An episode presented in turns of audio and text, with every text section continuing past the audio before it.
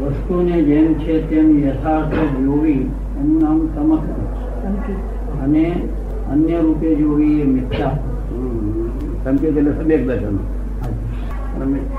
સંકેતીને તો કોઈ જગ્યાએ વાંધો ન હોય. બધે જ્ઞાતા દ્રષ્ટા જ રહે. અને વાંધો જ ના વાંધા વચકા છે ત્યાં સુધી સંકેત જ કહેવાય નહીં. જ્યાં વાધા વચકા પડે છે ત્યાં સંકેત કહેવાય નહીં. તારે વાધા વચકા પડે છે એક બે મહિનામાં.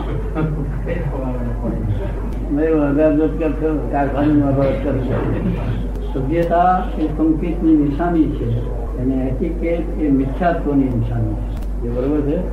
બરોબર જ્યાં કંઈ પણ એટિકેટ છે ત્યાં મોક્ષ ધર્મ નથી. આગળ ધર્મે ધર્મ તો સાહજિકતામાં જ હોય. સભ્યતા તો સ્વાભાવિક હોવી જોઈએ. બીજું બધું એટિકેટ કહેવાય. મોક્ષમાં એટલે સાદાઈ હોવી જોઈએ. ત્યાં એટિકેટના ભૂતા ના હોય પ્રચાર તો પૂરું કરો. સાચો ધર્મ ક્યાં છે?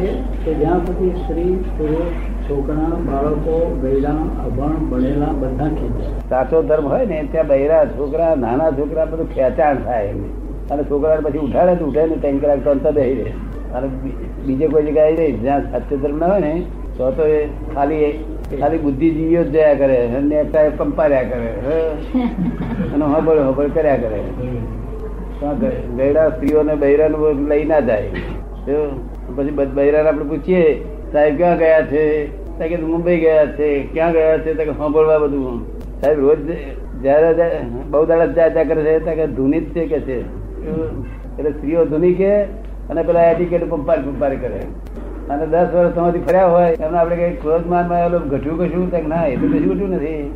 એટલે મતભેદ ઘટ્યા તક ના એ ઘટ્યું નહીં. તાર શું કમાઈ લાવ્યો કમાવા માટે જવાનું આપણે? આ બધું છે ને હાલ જવાનું. કમાવા માટે જવાનું. જ્યાં કંઈ પણ પ્રકારની ફી નથી જ્યાં મોડરેશન નથી જ્યાં ઓળવાનું નથી ત્યાં જ ભગવાન છે. આપણી ટીકા કરવાનો લોકોને અધિકાર છે. આપણને કોઈની ટીકા કરવાનો અધિકાર નથી. આપણી ટીકા કરવાનો લોકોનો અધિકાર છે. આપણને અધિકાર નથી. કોઈની સહેજ પણ ટીકા કરવા જતા કેવળ જ્ઞાનને બાધક છે. અરે આત્મજ્ઞાન ને બાધક. છે. બાધક. ટીકા કરો તો તેની આરાધનાની ટીકા કરી કહેવાય. ભયંકર ગુનો છે. તમે સામાન્ય ટેકો ના આપી શકો તો કઈ પણ ટીકા તો ના કરો.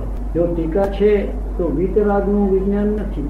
ત્યાં ધર્મ છે જ નહીં અભેદતા છે જ નહીં. કોઈ ચેતવણી આપતું હોય તો તે વિવાદારી છે બસ.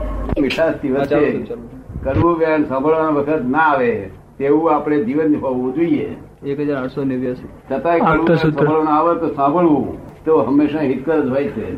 જયારે મૌન થશો ત્યારે જગત સમજ્યા ગણાશે. તો મૌન જેવી કડકાય આ દુનિયામાં કોઈ નથી. કડકાય મૌન. વાણીનું તાપ. હા.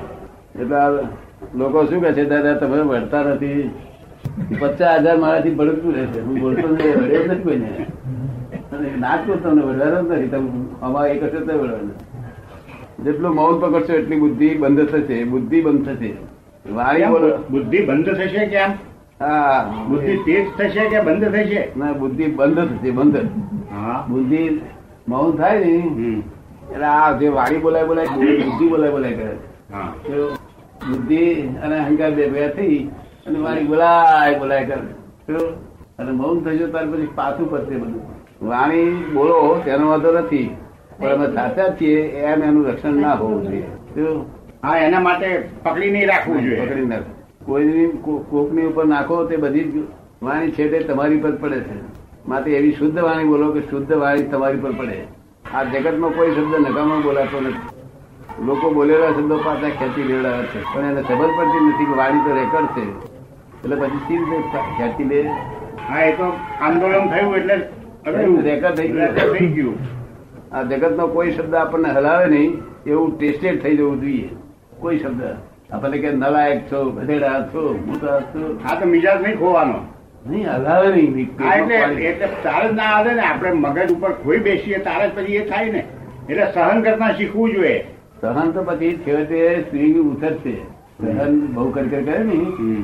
તો સ્ત્રી ઉછળવું પડે સમજ ને? એટલે વિચારો કે છે. શું કે છે? વિચારથી પાછા વિચાર છે સમાધાન કરવું. શાદવાદ વાણી શું કે છે? શાદવાદ વાણી. તમે એવું બોલો કે પાંચ જણ લાભને પામે ને કોઈને ડખો ના થાય.